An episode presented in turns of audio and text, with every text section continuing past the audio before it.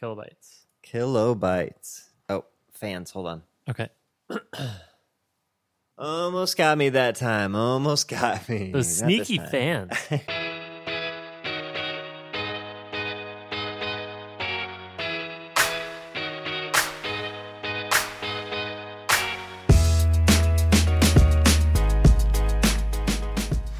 Welcome to episode 428 of the Design Details Podcast. I'm Brian Lovin. And I'm Marshall Bock. Welcome back for another episode. Brian, how you doing? A little tired for this one. Dare I say we're gonna keep it short? well, I'm going to be doing most of the talking, so we'll see how that goes. Oh, so we might be here for a while. yeah. just kidding, just kidding. Yeah, uh, today was a travel day. I came back from Salt Lake City to San Francisco with two ski bags and a dog in tow. I'm a really stressed out traveler, Marshall. I don't know what kind you are, but I feel incredibly stressed from starting about like four hours before a flight to the time I arrive in the place where I'll be sleeping. I'm pretty much stressed the whole time. hmm hmm And I don't know if I inherited this because my mom was the same way. Like we would always get to the airport two or three hours ahead of time. So I kind of inherited some of that stress. But I will tell you, on our flight out, we almost missed our flight. We Oh uh, we were the last people to board, and it was the first time I'd ever had my name over the PA in the terminal. Lovin, Oh, no, Brian. Lovin, final boarding call, and like Effie and I are running through with with the pup. You know, we're just like sprinting through the terminal. We're coming, we're coming. Um. Anyways, so equally stressful coming back, but we made it. We made it. How are you? Wow. I'm stressed out now just thinking about it. Oh, my God. Yeah. glad you made it. Glad everything turned out all right, and uh, glad you're back here, safe and sound. Hopefully, you had a, a good trip. It was wonderful. Uh, how are you doing? I'm doing great. I'm I'm thinking about these wonderful questions we got here for the main topic and that sidebar. So ready to talk. Yeah, you're gonna be talking. I get to sit back and uh, just listen. I think. yeah, the rare episode where I try to say something smart. Well, let's do it. Let's dig in. First up, huge shout out to our Golden Ratio supporter, Zeplin. Zeplin lets designers spend more time designing, less time prepping design files. With Zeplin, you can effortlessly build user journeys. They have a feature called Flows, which lets you draw native connectors, create flow groups, add text labels. So you don't have to maintain all those extra layers annotating the flow in your design tool of choice. Zeplin gets the entire team on the same page with exactly what everyone needs to build. You can learn more at designdetails.fm slash Zeplin. That's Z E P L I N. Thank you, Zeplin. Thanks, Zeplin. We also have a big ol' list of very important pixels this week, yeah, a bunch. Holy moly. All right, you ready? Yeah, Take one. here we go. Huge shout outs to our new VIPs John Casey, Francis Wu, Myra Pulido, Usern K1, Michael Olson, D, Stacy Peterson, Justin Haldane, Deanne Chen, Declan Riley Gordon, Alex Blanco, Phoebe Hoagland, TL, Justin Buckamonth. nice. Oh my god. Sudanshu. Did you get that one? Yeah, it took me a second. I'm like, wait, buck a month. Wait, Justin. Justin Buckamonth. All right, keep going, keep going. Sudanshu Gautam, Martin Benuelos, Adam Stanford, and Tara Kirkland. Hey, Wow. I don't know if it gets better than Justin Buck a month, Brian. I, I think Justin that might be the peak. Buckamonth. So good. Thanks, everybody. Welcome to the family. Yes, welcome to the fam. Be sure to catch your first sidebar today.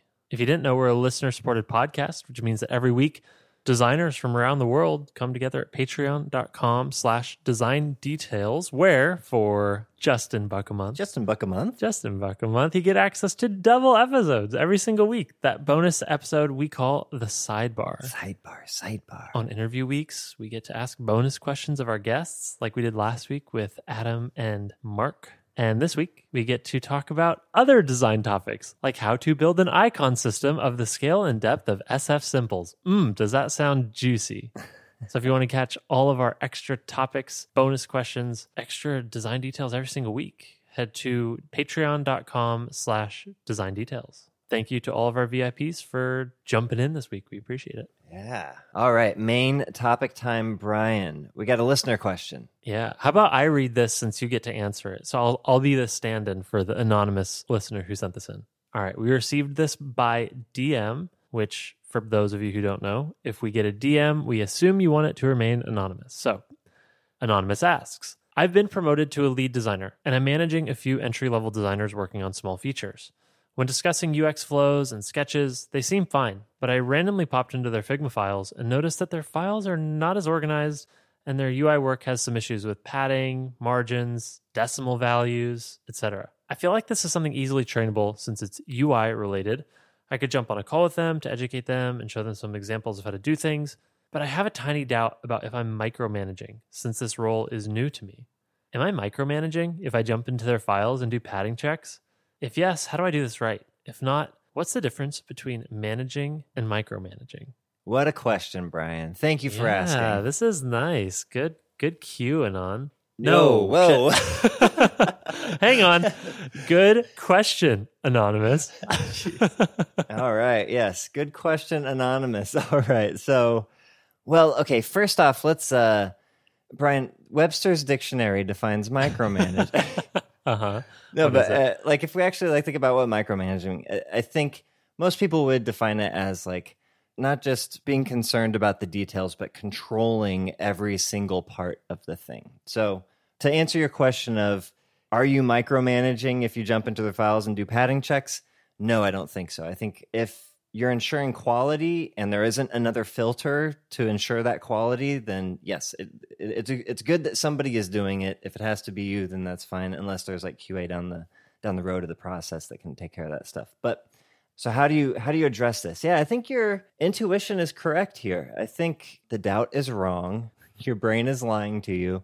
It's good to do this stuff and and I'll give you an example. So I've done this before, right? I I was a manager, I had direct reports. I no longer do at the moment, but when I did, one of the things I noticed is that some of the files weren't up to the the level that I expected of myself and and I kind of had grown accustomed to seeing in others.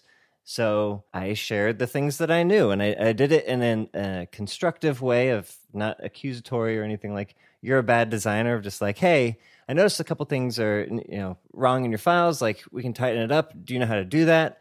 If not, let me teach you some stuff, right? And this can become a teachable moment. I think not just from the standpoint of like here's our design philosophy around like this is what our margins are and this is how our padding works and here's the logic behind how we do spacing etc but uh, also like a tool guidance thing like maybe they don't know how to use figma or sketch or whatever you're using they don't know how to use those layout tools to the best of their ability to make these things easier so uh, i guess maybe first ask to make sure that you're not telling them something that they already know and just you know they're like oh, i'm you know working dirty right now. This isn't in a place where i've cleaned it up. But if they feel comfortable with those files and they feel comfortable with their skills then that's time to say like hey i, I, know a way that makes my life a lot easier. Let me show you this trick. What, how, how's this sound so far brian? Yeah, I mean, it seems fine. I just feel like there's still that risk that you come across a little bit patronizing. Like, hey, I noticed that your file wasn't really good. Do you know how to fix it? You know, it's like, I don't know. I guess it just depends on how you say it. Like, what's is is your intent clear that you're actually just trying to help and not making any assumptions about their abilities? But that seems kind of risky. So you want them to know that like you're coming from a place of assistance and ensuring the best quality for the product that you're all working on together right so uh, but also i think like if it's coming from your manager or i don't know maybe this is just me but like um like oh shit my manager saw something that i did wrong like oh i want to fix that thing right maybe that's just me i'm a goody two shoes brown noser i don't know yeah, do you think it's better if this came from a peer level designer versus a manager? I mean, depends on if I trust the person to know their shit, right? Like that's that's like the main thing. Like, is this person an authoritative voice that I can trust their opinion? Like, oh, they do really good work, and I want my work to be as good as theirs. If they're seeing a flaw in my work, then I should listen to them. Maybe you're not that person to them, in which case this all kind of starts to break down. But sounds like you have a good understanding of all this stuff. So I assume you're seen as a an authority on this type of thing. You know what this reminds me of, Marshall? One of the things that we've talked about a lot on the show is moving out of opinion land into data land or moving into something more objective. And in the case of like how you organize your Figma file, I could imagine there's a certain degree of subjectivity. It's like, uh, you know, I would have organized it differently. I would have used emojis here. I would not have added auto layout there, like all these kinds of things. And some of those subjective things can, I feel like that's where the gray area is on is this patronizing or condescending or micromanaging. But moving it out of that subjective territory into something more objective, in this case, maybe orienting it around, you know, this will make it easier for engineers to use your file. Aligning with our paddings will make our product more consistent so our customers have a predictable experience when they're navigating the app. Like tying it back to some objective outcome that you can sort of sit on both sides of the table and look at that problem together versus sitting on opposite sides of the table and staring at the Figma file in between you. Feel like maybe that's a way to help here, right? In the case of like decimal values, if if somebody has scaled something incorrectly and there's decimal values for a padding or a width or something, it can literally just be like, hey, I just noticed this. And by the way, engineers will never be able to use that. So they're going to have to guess. And if engineers are guessing, we're going to be introducing inconsistencies and it's also just more work for them so it takes them longer to build things instead of doing that how about we rally around whatever this system that should make it so that decimal values are impossible to ever encounter something like that does that make sense Yeah, and I, I think that I was, I was coming from the standpoint of like this is not even like how you build your files. It's more about like a- aligning to those larger system rules of the, this Right, is the right. margin that we use. That's the number that we use for that spacing. And I I think a lot of times if a designer doesn't know that stuff, you just eyeball it. You go, uh, this looks right to my eye, not knowing that there is a rule out there that defines what that number should be. So I, I think it's perfectly fine to step in and be like, hey, I, I don't know if you know, but our margins are 16 points, right? Uh, you Right, got right. 15 here or 15.67.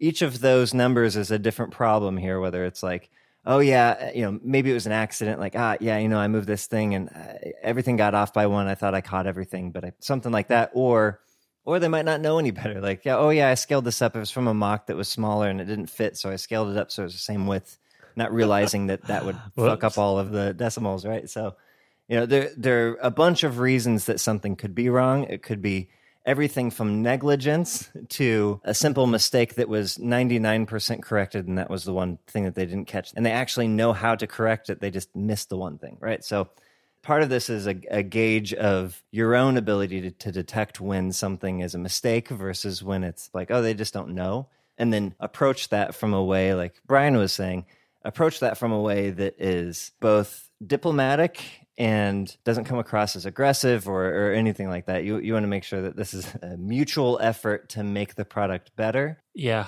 yeah that makes sense like I mentioned, I've I've done this before and, and kind of instilled some of these values in, in direct reports in the past. And a couple of years later, uh, one or two of them have said something to the effect of like, "Oh yeah, when I lay stuff out, I think about the ways you told me about laying stuff out."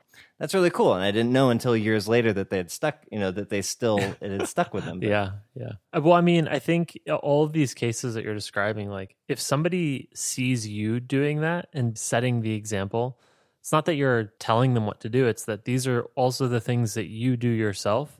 That feels like a little bit more inspirational. Like, oh, I c- this is how Marshall got to where he is is by in some part doing these things. If I do these things, I can get to that point.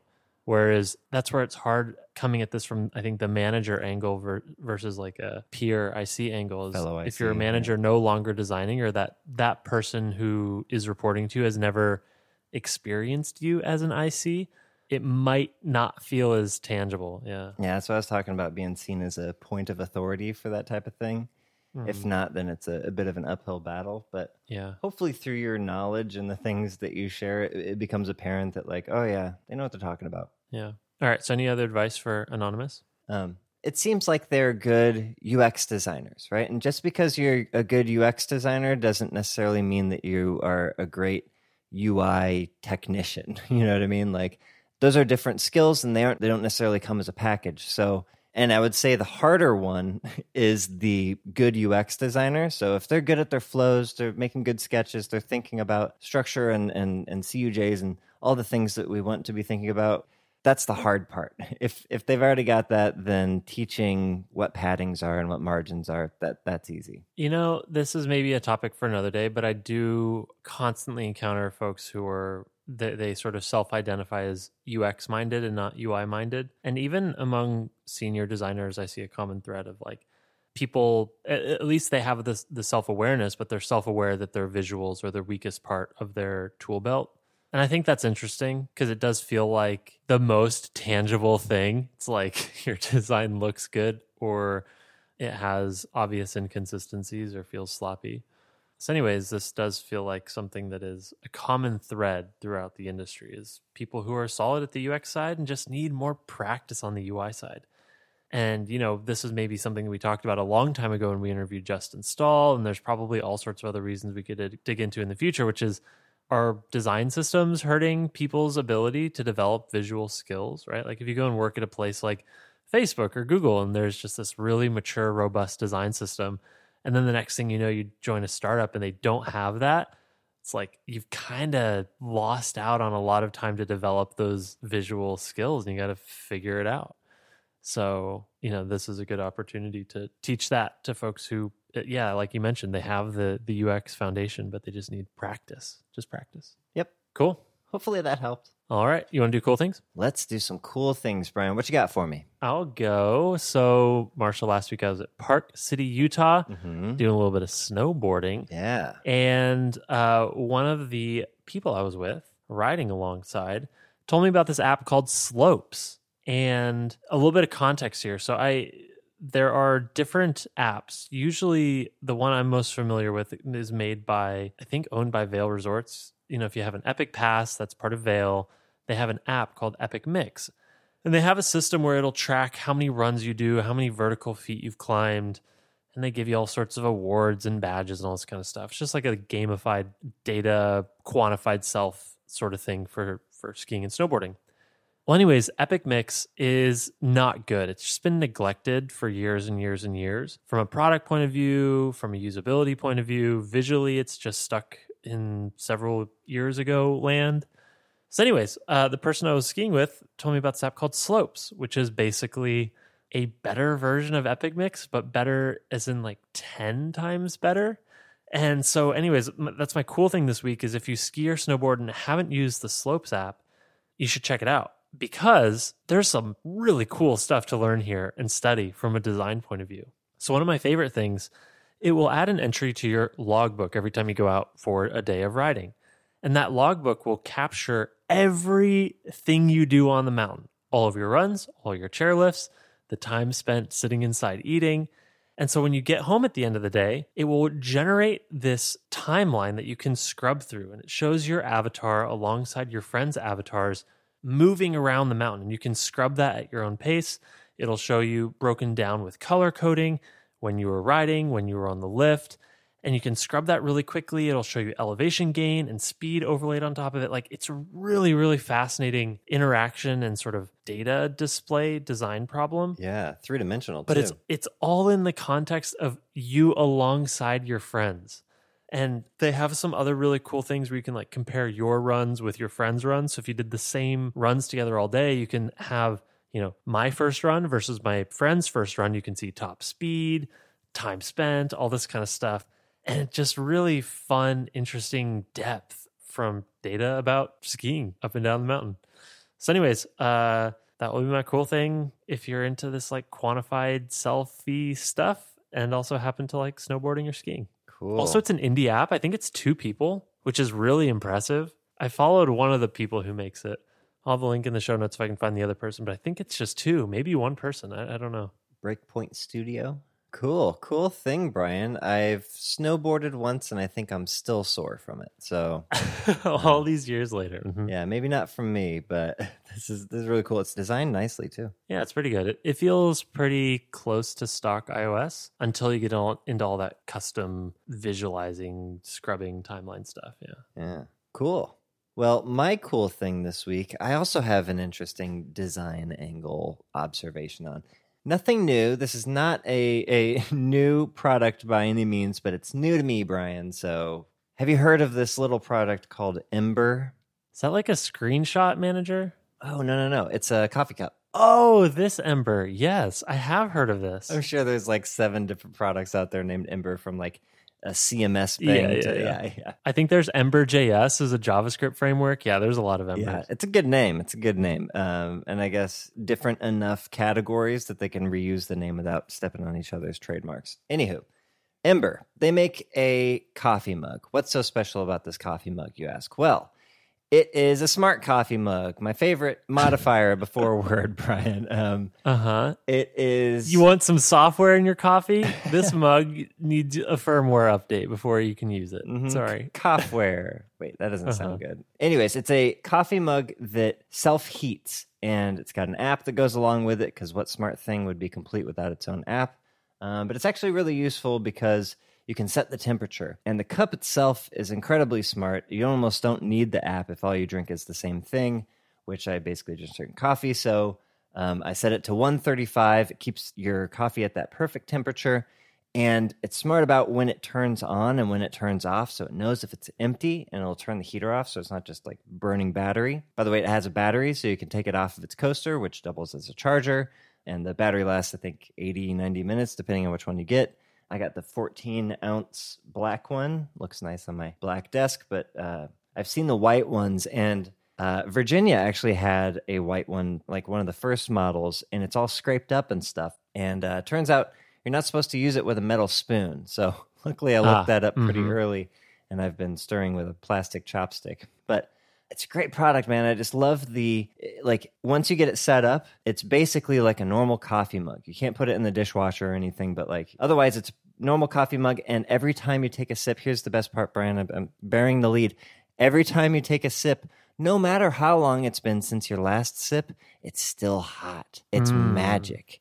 Uh, I Yeah. I don't know about you, but I have like one mug in the house that actually retains some heat, and if that one's dirty, then I'm dealing with cold coffee after 20 minutes, right? So it's uncanny to reach over, put the mug in front of my lips, and there's steam coming off of it still. And I made this cup of coffee like an hour ago. Anyways, love this thing. It feels like it feels like one of those things. You know what this reminds me of? It reminds me of like a raise to wake on a phone or the feature where you can tap the screen when it's off and it'll wake the screen up. Once you're used to that and you go back to an old phone that doesn't have those features, that old phone feels dead and lifeless and it just feels like a hunk of metal sitting on your table whereas the new thing feels a little bit more connected to you, a little more personal, like like it's alive and breathing and aware of who you are and where you are and how you're interacting with it.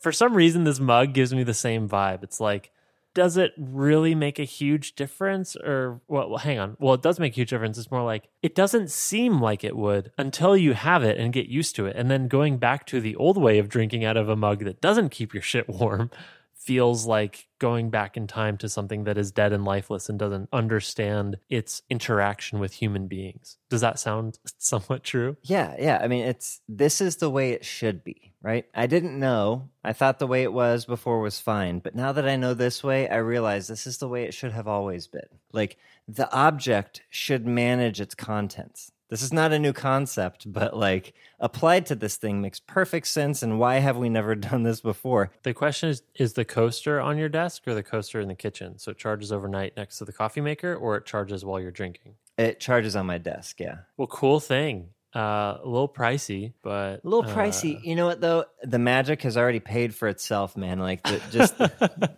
yeah. the moments of sheer joy I've had reaching over and being like, "Oh my god, coffee's still hot!" Right? Like that's paid for itself multiple times over. So I'm I'm fine. But yeah, it's uh, what I think 130 dollars is the one that I got. It's a lot for a coffee mug, but you know this work from home life, man. I'm trying to I'm trying to yeah, make everything optimize good. yeah. optimize the perfect desk setup. Might as well, yeah. That's that's the thing is like these things that we spend every day with. It's not a bad idea to optimize those and make those good and, and feel like they're adding little little moments of joy to your life. Because at the end of the day, we're spending a lot of time in front of our computers. Uh, which, by the way, I do not have the high end Apple display, but that is the only justification I can think of to buy one. Is just simply the fact that you're going to stare at it for eight hours a day, right? That was my justification for getting this LG 5K thing. Yeah, I mean, even the LG 5K. Well, you know, Marshall, I really hope we have some fun shit to talk about this year if Apple actually follows through on the latest rumors and releases a sort of down the middle new monitor. Ugh. Anyways, uh, I digress. Yeah. Well, Ember. cool things all around. All right. This has been episode 428. Let us know what you thought. We're always on Twitter at Design Details FM. If you have your own question, want to ask us anonymously, you can just shoot us a DM anytime on Twitter or on Patreon. If you want to ask it publicly and we can use your name, you can open an issue on our GitHub repo. Links in the show notes. Otherwise, that's it for this week. Catch you next time. Bye.